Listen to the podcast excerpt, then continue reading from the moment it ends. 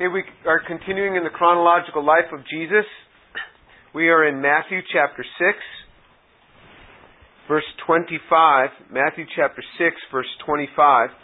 So remember what Jesus is doing. He is contract, contrasting the righteousness of the law with the Pharisaic uh, um, teachings that were the oral law that had nothing to do with what God had prescribed, specifically through the text, and that that was that led to part of the, the, this trouble.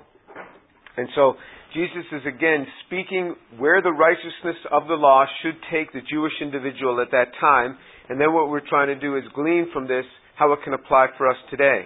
So in verse 25 of Matthew chapter 6, 6 For this reason I say to you, do not be worried about your life as to what you will eat or what you will drink, nor for your body as to what you will put on. Is not life more than food, and the body more than clothing?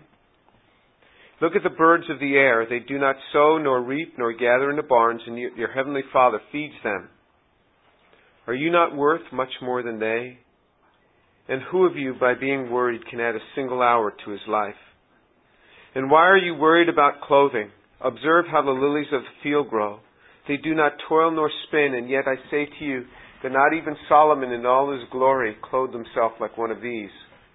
But if God so clothes the grass of the field, which is alive today and tomorrow is thrown into the furnace, will he not much more clothe you, you of little faith? Do not worry then, saying, What will we eat, or what will we drink, or with what will we clothe ourselves? For the Gentiles eagerly seek all these things, for your heavenly Father knows that you need all these things. But seek first His kingdom and His righteousness, and all these things will be added to you. So do not worry about tomorrow, for tomorrow will care for itself. Each day has enough trouble of its own. So, he is speaking specifically about, about uh, uh, eating, drinking, and clothing. That is what he's speaking about. He's not speaking about here cars. He's not speaking about houses. He's not speaking about professions. He's talking about the very basic necessities of life. Remember what Jesus promises us in the New Testament is that we are told that with food and clothing we should be content. So in other words, there is a promise that God will provide us with food and clothing. There is never a promise that He provides us with a home, never a promise that He provides us with a, an apartment or a roof over our head. If we have any of that, it is an added blessing. He never promises us air conditioning, never promises us heat. He promises us food and clothing. And so what he says here specifically, he says, Don't worry what you will eat or what you will drink nor for your body as to what you will put on. Is not life more than food and the body more than clothing? So he is promising to take care of them in that regard. And he gives them analogies from nature. And so he says in verse 31, just as he had said earlier on, he had told them not to worry. He says in verse 31, Do not worry then, saying, What will we eat? What will we drink? Or what will we wear for clothing? He says, For all for the Gentiles eagerly seek all these things. So again, he's using the Gentiles as, as an example. And he says, You don't want to act like people like that that are worried about that. Now, I, I want to be very careful because I've not walked in the shoes that many people have walked in. I've not lost my job in this downturn in the economy. And I know there are people who, who have. So I want to be sensitive. I was, I was reading something in, uh, man was writing how he was sitting in a train and the man across from him had his feet up on the on the uh, uh, seat in front of him. So there was these these seats facing each other. And the conductor came by and said, "Get your feet off that chair. That's it's not made for for your muddy feet, muddy boots." So the man took his leg down, and as soon as the conductor walked away, the man put his leg back up. And he mentioned to the person sitting next to him, he said, You know, if that conductor had broken his leg in two different places, he wouldn't be speaking to me in that harsh tone. And so the idea is that this man, for the rest of his life, had to carry that burden of having a leg that had been broken in two different places and had to often have it extended rather than curled up. And the conductor never having to walk in that way or carry that burden then lashed out at this person. So I want to be very sensitive about not lashing out or, or, or, making judgments about people who have lost their jobs, but this is very specific. It is specific to the fact that He will provide for His children food, He will provide for them something to drink, and He will provide for them clothing. That is what He promises us in this particular text. That's what He's promising. Then He, he gives something in verse 33. He says, But seek first His kingdom and His righteousness, and all these things will be added to you. So He says that these things come by seeking His kingdom and His righteousness. And then He says, Don't worry about tomorrow, for tomorrow will care for itself. Each day has enough trouble of its own. So there's this idea that God gives us for the day. He gives us for the day. He will give us enough for this day. You can say, well, you, you know, how am I ever going to get through this finals week? I don't know how you're going to get through it other than one day at a time. God gives grace for that day. Shireen often reminds me of this. And I have to say, Father, grace for this day. You want grace for this week. You want grace for the year, you want grace for the summer, it will come in packets. It's quantized. It will come in packets of one day at a time. One day at a time, it will come. That is how it will come to you, one day at a time. You can pray, Lord, grace for this day. I pray grace for this day. And that's exactly how he supplied manna. He supplied manna for the day, except for the Sabbath day where they didn't have to go out so that they wouldn't have to go out and gather. He would provide double for them the day before the, the Sabbath. So he provides grace for the day just like he provided manna for that day. Let that be your prayer. Father, grace for this day, I pray. Get me through this day. I have, I have a math exam this day. Get me through the math exam this day tomorrow when I have the the uh, uh, the biology exam, I'll leave that for tomorrow. But for today, get me through this day. You learn to say that prayer, and it releases so much pressure off of you. I've done it. I've lived this. Grace for this day. Ask grace for that particular day. Now, in Matthew chapter 11, let's turn there because there's a much more general prayer in Matthew chapter 11. Because in Matthew chapter 6, it was specifically for food, for clothing, and, and uh, uh, for food and clothing. Here's something that, that's actually a little more general. He says in verse 28, Matthew chapter 11, verse 28, Come to me, all who are weary and heavy laden, and I will give you rest.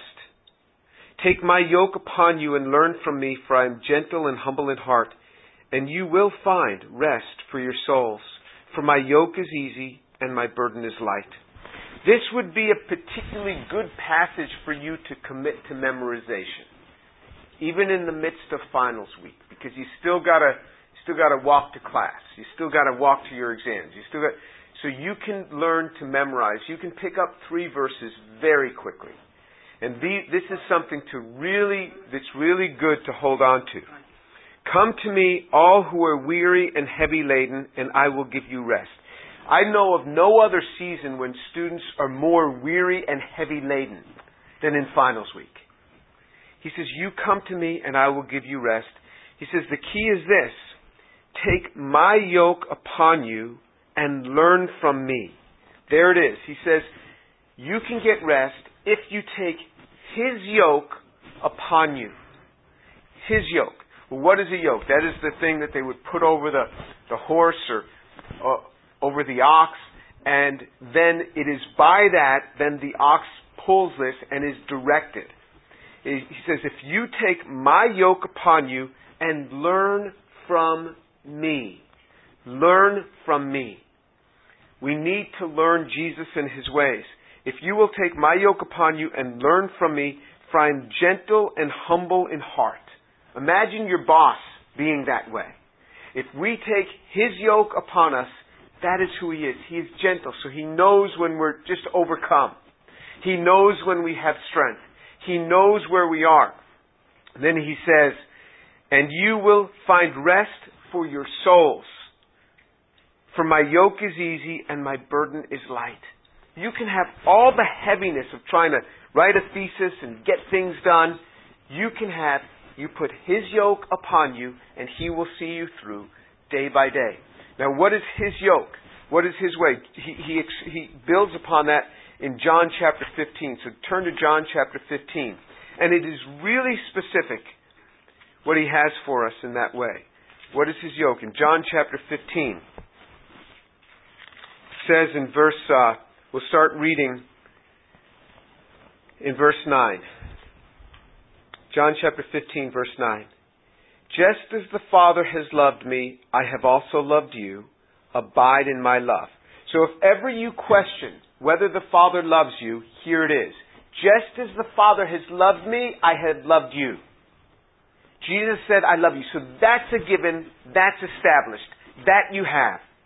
And then he says, abide in me. There is a place of abiding in him. The decision is ours. He doesn't grab us and say, you will abide in me. No, we make the decision. Shall we abide in him? Shall we do this? He says, abide in me. And then he, he says in, in verse, uh, abide in my love, in verse 10, if you keep my commandments, you will abide in my love, just as I have kept my Father's commandments and abide in his love. These things I have spoken to you so that my joy may be in you and that your joy may be complete. There it is, very succinctly. It says, if you keep my commandments, you will abide in my love. That is the key to Christian success. You keep the commandments of God. It says in the in, the second to last verse of the book of Ecclesiastes, fear God and keep his commandments, for this applies to all men. You fear God, you keep his commandments. Fear God, you keep his commandments. If you do this, you will be well. If you keep the commandments of Jesus, you will abide in His love. In other words, there is safety and protection when abiding in His love. There is something that will cause your face and your heart to go upward when you abide in His love. And this abiding in His love is maintained by keeping His commandments. You know, there's always, what should I do? What should I do? What should... Keep His commandments. Keep His commandments. What did He command?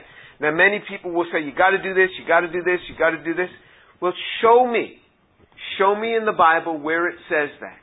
You keep His commandments. Keep the commandments of Jesus in the New Testament They're spelled out. Just as I've kept my Father's commandments and abide in His love. These things I've spoken to you so that my joy may be in you and that your joy may be made full. You will maintain your joy if you keep His commandments. I know and I have seen what the decadent life brings upon people. You can see young people who think they have the world by the tail. And I know that within another decade, they're going to be totally wiped out.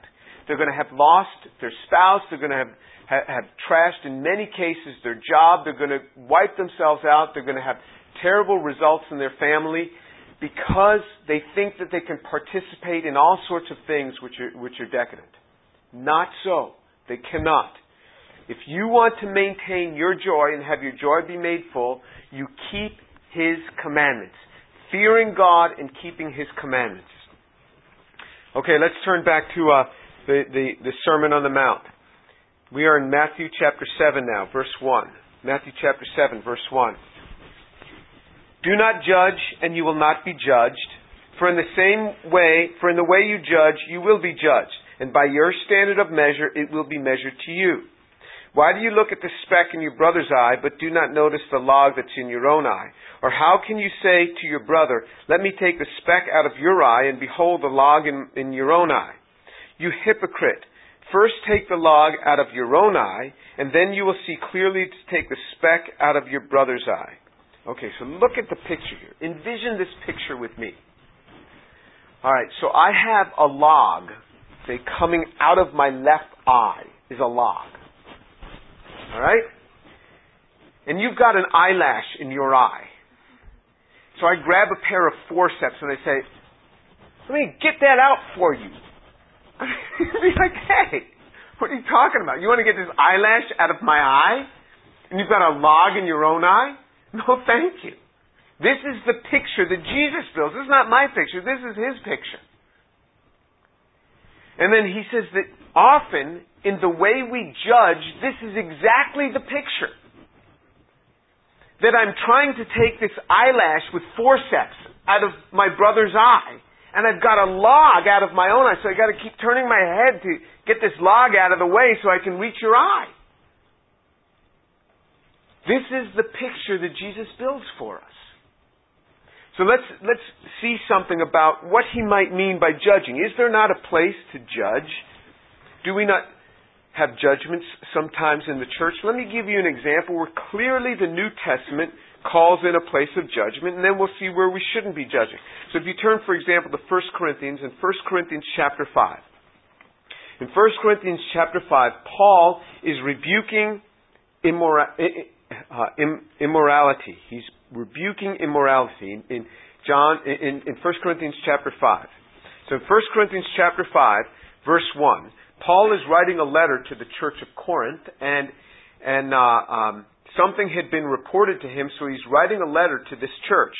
And he says, It is actually reported that there is immorality among you, and immorality of such a kind as does not exist even among the Gentiles, that someone has his father's wife. Okay, so there is a man who is sleeping with his father's wife. That means his stepmother. Alright?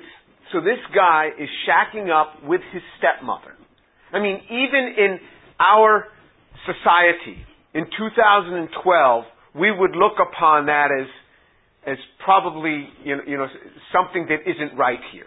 Even in all the tolerance that we're told to have, that one is, is, is probably wrong. You know, we would all agree to that, wouldn't we? So even in our culture, you, you would agree to that. Okay. In verse 2, you have become arrogant and you have not mourned instead, so that the one who had done this deed would be removed from your midst. For I, on my part, though absent in body but present in spirit, have already judged him who has so committed this, as though I were present. In the name of our Lord Jesus, when you are assembled, and I with you in spirit, with the power of our Lord Jesus, I have decided to deliver such a one to Satan for the destruction of his flesh, so that his spirit may be saved in the day of our Lord Jesus. I mean, that's a pretty strong judgment. He said, I have delivered such a one over to Satan. So this is his prayer to God. He's not there, remember? He says his prayer is that this one would be delivered over to Satan for the destruction of his flesh, that his soul may be saved. So in other words, as his flesh is decaying, that he would turn and say, What have I done?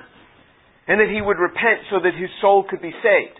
There is a judgment that comes. And he told the church there, execute this judgment, because Paul's stuck in prison writing this letter.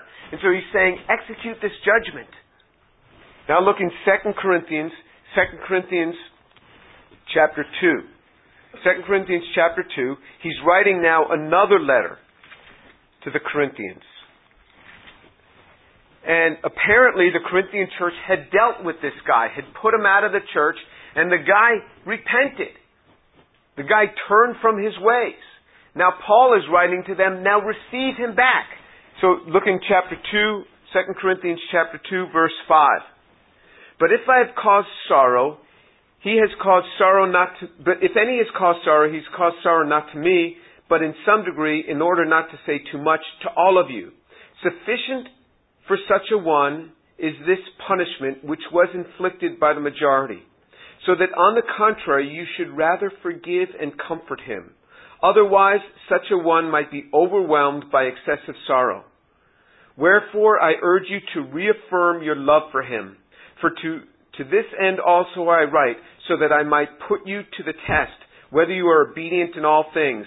But the one whom you forgive, but, but one whom you forgive anything, I forgive also. For indeed, what I have forgiven, if I have forgiven anything, I did it for your sakes in the presence of Christ, so that no advantage will be taken of us by Satan, for we are not ignorant of his schemes. So Paul is say, saying that one, forgive him now. He has repented. forgive him, welcome him back in. So they, they heard this urging of Paul, and so they dealt with this guy. They threw him out of the church, and it was a big deal. Well, what happens now?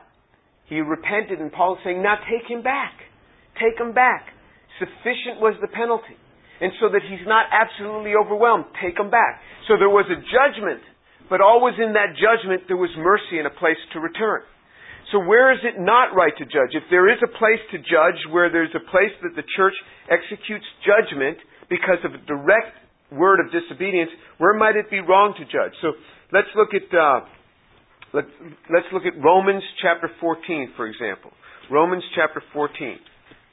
So if you turn turn uh, to Romans chapter 14, so turn back from from Corinthians and turn to Romans chapter 14. And this has to do with a portion on eating meat.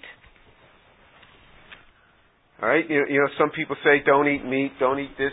You know, some people say don't ever eat pork. You know, the Old Testament said don't eat pork. You know, well, what is what is what do the epistles teach us? So in, in Romans chapter 14 it says, Now accept the one who is weak in faith, but not for the purpose of passing judgment on his opinions. So I want you to think about this. There is someone who can be weak in faith. So who is the person who is weak in faith? Is it the person who eats whatever they want? Or is it the person who abstains from certain foods. Verse 2 One person has faith that he may eat all things, but one who is weak eats vegetables only. You know, that's really interesting. You would think that, wow, that guy's a great Christian. He doesn't eat meat. He only eats vegetables. Isn't he a serious Christian? Well, the Bible actually says that that person is the weaker one. You see, we think that you, you know you hear a guy a guy once walked up to me and he says, "Oh, you know those people are so holy. They they don't even have sex with their wives unless they want to specifically have a child." Oh, I'm impressed. No, not impressed at all, because the scriptures tell us that that we can in, enjoy our wives, and and uh, uh, you, you, but but sometimes in, people will put abstaining as if it makes you stronger. So he says, one person, verse 2, has faith that he may eat all things, but one who is weak eats vegetables only. The one who eats is not to regard with contempt the one who does not eat. The one who does not eat is not to judge the one who eats, for God has accepted him. Who are you to judge the servant of another? To his own master he stands or falls, and he will stand, for the Lord is able to make him stand. That is a verse that I have committed to memory. So when it is a matter of conscience, it is not a scriptural command that you have to eat everything. Nor is it a scriptural command that, that you, you have to abstain. This is a matter of conscience. It says don't judge your brother in it. So when it's a matter of conscience, that's up to you. You know, there are certain foods that I don't eat. You know, and, and uh, but I don't put that upon other people. So for example, I don't drink alcohol. I made a decision many years ago, 30 years ago, not to drink alcohol, so I don't drink alcohol. But I have never put that on anybody else. You can drink all you want, but the New Testament says, just don't get drunk. You know, so, but you can do that. But I have made a decision for myself. Now I'm trying this new thing that I've been trying for six months, eating gluten free. But I never tell other people they have to eat gluten free, which means no wheat, barley, or rye. I mean, it's tough to try to do this. Why am I doing this? To try it. I mean, there's all these great athletes are trying it and it makes them feel much better. So I thought I'd give it a try. But that is personal. If I put that upon you, that's where it's wrong. Because we're going to see that. That there were men who taught in the Bible abstaining from certain foods. It was their teaching it that was wrong. Eat all the bread you want. You could, we served bread at our house the other night, didn't we? And Nick was eating up a storm. I mean, Nick loved that bread. And, and I never said, don't eat that bread. You know, eat all you want. That's fine. You can do whatever you want for yourself. But when you start telling other people they should do it, and I've met people on airplanes, we talk with Christians, and the guy starts saying, oh, you shouldn't eat this, you shouldn't eat that. I'm telling, what are you talking about? Oh, you know, that, that if you, if you refrain from this, that's where it starts being wrong. Because he says, he says, don't judge another in this. Verse 5 One person regards one day above another, another regards every day alike. Each person must be fully convinced in his own mind. He who observes the day observes it for the Lord. He who eats does so for the Lord. He who gives thanks to the Lord, and he who eats not for the Lord, he does not eat and gives thanks to God. So he says even in verse 6, 5 and 6. Some people regard a certain day as higher than another day. Somebody people say, Sunday is holy. You lied on a Sunday? As if now it's worse. You know, now, now, now it's an order of magnitude worse because it's Sunday. No, a lie is a lie, regardless of what day it is. Now we may do things on different days. I mean, people take Sundays off from work or something, so you do things. But to regard one day higher than another, he says some people do. That's up to them. Some people regard one day higher than another. Some people think if you're not in church on Christmas and Easter, you are in trouble. Whoa. I feel no particular need to be on, in, in church on Christmas Day. No particular need. Why should I? I mean, this is never spoken of in the Bible. Never. We don't even know that December 25th was Jesus' birthday, nor does it ever say we should celebrate on Jesus' birthday. You want to? That's fine. But you can't put that upon another. People come from different backgrounds. There's no, no indication that Jesus was born on, on, on uh, December 25th. We said, well, that's the day the church has chosen. Well, good. That's fine. People want to go to church on that day, that's fine. But you can't put that upon another. It doesn't make you more spiritual or less spiritual. That is a matter of conscience. That is where we should not be judging the other. Does that make sense? So that, that's that's where we we, we can uh, we can get hold of that. So if you look um,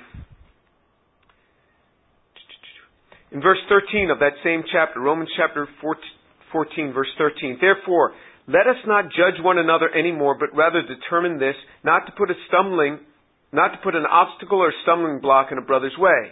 I know and am convinced in the Lord that nothing is unclean in itself, but to him who thinks anything to be unclean, to him it is unclean. For if because of food your brother is hurt, you are no longer walking according to love. Do not destroy with food him for whom Christ died. Therefore, do not let what is for you a good thing be spoken of, uh, about as evil. For the kingdom of God is not eating and drinking, but righteousness and peace and joy in the Holy Spirit. So, in other words, if it is really offensive to another person to eat pork, for example, so if I have Jewish friends over, I don't just you know take a pork chop and just start eating it right in their face. I mean, you don't do that. We won't serve pork that night. You see what I mean? If it's offending another person, you don't have to do it. That doesn't mean that I can never eat pork. It just means in their presence I don't eat pork. And, and uh, uh, so there are things that you do not to raise an offense. The scriptures are saying, don't raise an offense with your brother. So you, you don't take this license that you have to eat whatever you want and raise an offense with your brother. Um, verse 21 of that same chapter. It is good not to eat meat or to drink wine or to do anything by which your brother stumbles. The faith which you have has of your, have of your, as your own conviction before God. Happy is he who does not condemn himself in what he approves. But he who doubts is condemned if he eats, because he is eat, his eating is not from faith, and whatever is not from faith is sin. So that's why when I meet a Seventh day Adventist who feels that from Friday night sundown to Saturday night sundown, that is the Sabbath day. Now, that is definitely the Sabbath day according to the scriptures. But that they have to then worship on the Sabbath day and not work at that time because they're Seventh day Adventists, that is fine for them. As long as they don't put that upon me. That is fine for them. I love Seventh day Adventists. They're fine people. In fact, to them to do otherwise is sin to them, the scripture says. Let each man be convinced in his own mind. And nor is Sunday the particular worship day. It just happens to be the day that I take because that's the day when most people take, it. That's fine. If I were to go into another culture and it's not on Sunday, you go to, to Israel, for example. The Messianic Jews celebrate their day to gather together not on Sunday, but on Friday night, sundown to Saturday. They, on Saturday morning, they have their services. Why? Because that's the day off they have every week. Sunday is a work day in Israel. So you, you go to church on Saturday. It wasn't like, oh, God's after me because I'm working on a Sunday. No, I took off yesterday. I was in church yesterday. Let each man be convinced in his own mind. Look in 1 Timothy chapter 4. 1 Timothy chapter 4. So this is Paul's instruction to his, his disciple Timothy. 1 Timothy chapter 4. Verses 1 through 5.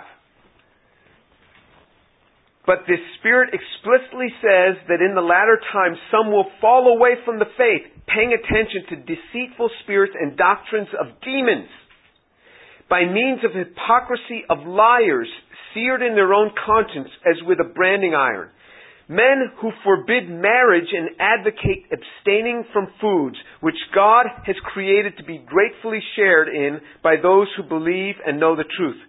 For everything created by God is good and nothing is to be rejected if it is received with gratitude. For it is sanctified by means of the Word of God and prayer. So in other words, he is coming against these people. He says this is teaching of demons that men are teaching. Don't get married. Don't eat certain foods. He says, You oppose this, Timothy. You're the pastor there. Oppose this. This is wrong. Because the food is sanctified, means set apart, made good by praying over it. By the Word of God and prayer, your food is made good. So when men start teaching it, you oppose them. When they say, this is what you gotta do, you, that's where you say, enough. That's where judgment comes. You see what I mean? So there is a place for judgment in the church. Oppose them. You want to do this for yourself, it's fine, but you oppose it if they are doing this otherwise. And there are many other instructions. For example, in, in 1 Timothy chapter 5, it tells what the church should be doing, how you qualify as a widow. You know, the, we think the church should take care of widows, right? All right, a woman's husband died, the church should take care of that person for the rest of their life. No. Very specific in chapter 5. It says, here's the qualifications to be a true widow. He says, first of all, if that widow has children, let her children take care of her. Don't be a burden on the church. Let her not be put on the list. Let her children take care of her. She should have raised children that, that understand this. Don't be a burden on the church. And then he says, and plus, a widow is not a widow indeed unless she is 60 years of old or older. If she's younger than that, let her remarry or let her children take care of her. And a widow can only be a widow put on the list if she's 60 years older or, or, or older, and she has no one else to support her. So, in other words, she has to have raised children, and her children had to have died, because she can only be a widow indeed if she's tried to have children and raise them, and now the children have died too. Then you can put her on the list. But other than that, he says, let her remarry. So there are specific things in the Word of God that specifically say so. Oh, that's a bad church. They're not taking care of their widows. They're not supposed to. The children, her children are supposed to take care of her. And if she is less than 60, you know what the scriptures tell her to do? Let her remarry. You say, oh, that's hard. It's not me saying it. That is what the scriptures teach. Woe is me if I teach not the scriptures. That's the day that you should throw up your hands and walk out. This is what the scriptures say. There are certain tests and judgments that we're supposed to take. You know, one of, one of the things for choosing a pastor is to say, make sure that your pastor, one of the qualific- qualifications is they have to be a generous man. So I was on the pastoral search committee when we finally chose Roger to be the next pastor of the church. Well, what did we do? A subset, I wasn't on that subset of the committee, there were a couple of accountants on the committee. They went and they asked Roger for a copy of his tax returns. From those tax returns, they saw how much he gave to the church, and they checked that with the church records. You say, wow, that's intrusive. The scriptures say you make sure that the man that you choose to be your pastor is a generous man. If he's going to stand up there and encourage us to give of our income to the body of Christ, we want to, and if he's going to say 10%, we want to make sure he himself is giving 10%. That is our duty to check that. It says you are to check to make sure he is a generous man. You make sure that he's the husband of one wife. You make sure that he's raised his children godly. These are the qualifications for a pastor. You have to check that. There's a judgment that has to be made. God has called us to this. When it's a matter of conscience, that's when we stay out of it. But when the scripture specifically calls us to something, that is a matter of judgment. It's a matter of conscience that we say, who am I to judge my brother? before his own master, he will stand or fall. And stand he will, because God is able to make him stand. Let's pray. Father, I thank you so much for your word. Your word is so precise. Thank you, Father. Father, I pray for these young people that you give them a heart not to judge their brothers, not to judge their sisters when it comes to a matter of conscience. And Father, I pray that you teach them to learn from your word, to abide in you, to abide in your love through the keeping of the commandments. Father, thank you. You could not have made it more simple to fear you and to keep your commandments. Father, may they keep your commandments. Keep the commandments of Christ and so abide in his love. Father, give them grace for their exams. Give them grace day by day. Grace to get through this week, I pray. Grace to get through their finals. And I pray in the name of Jesus. Amen.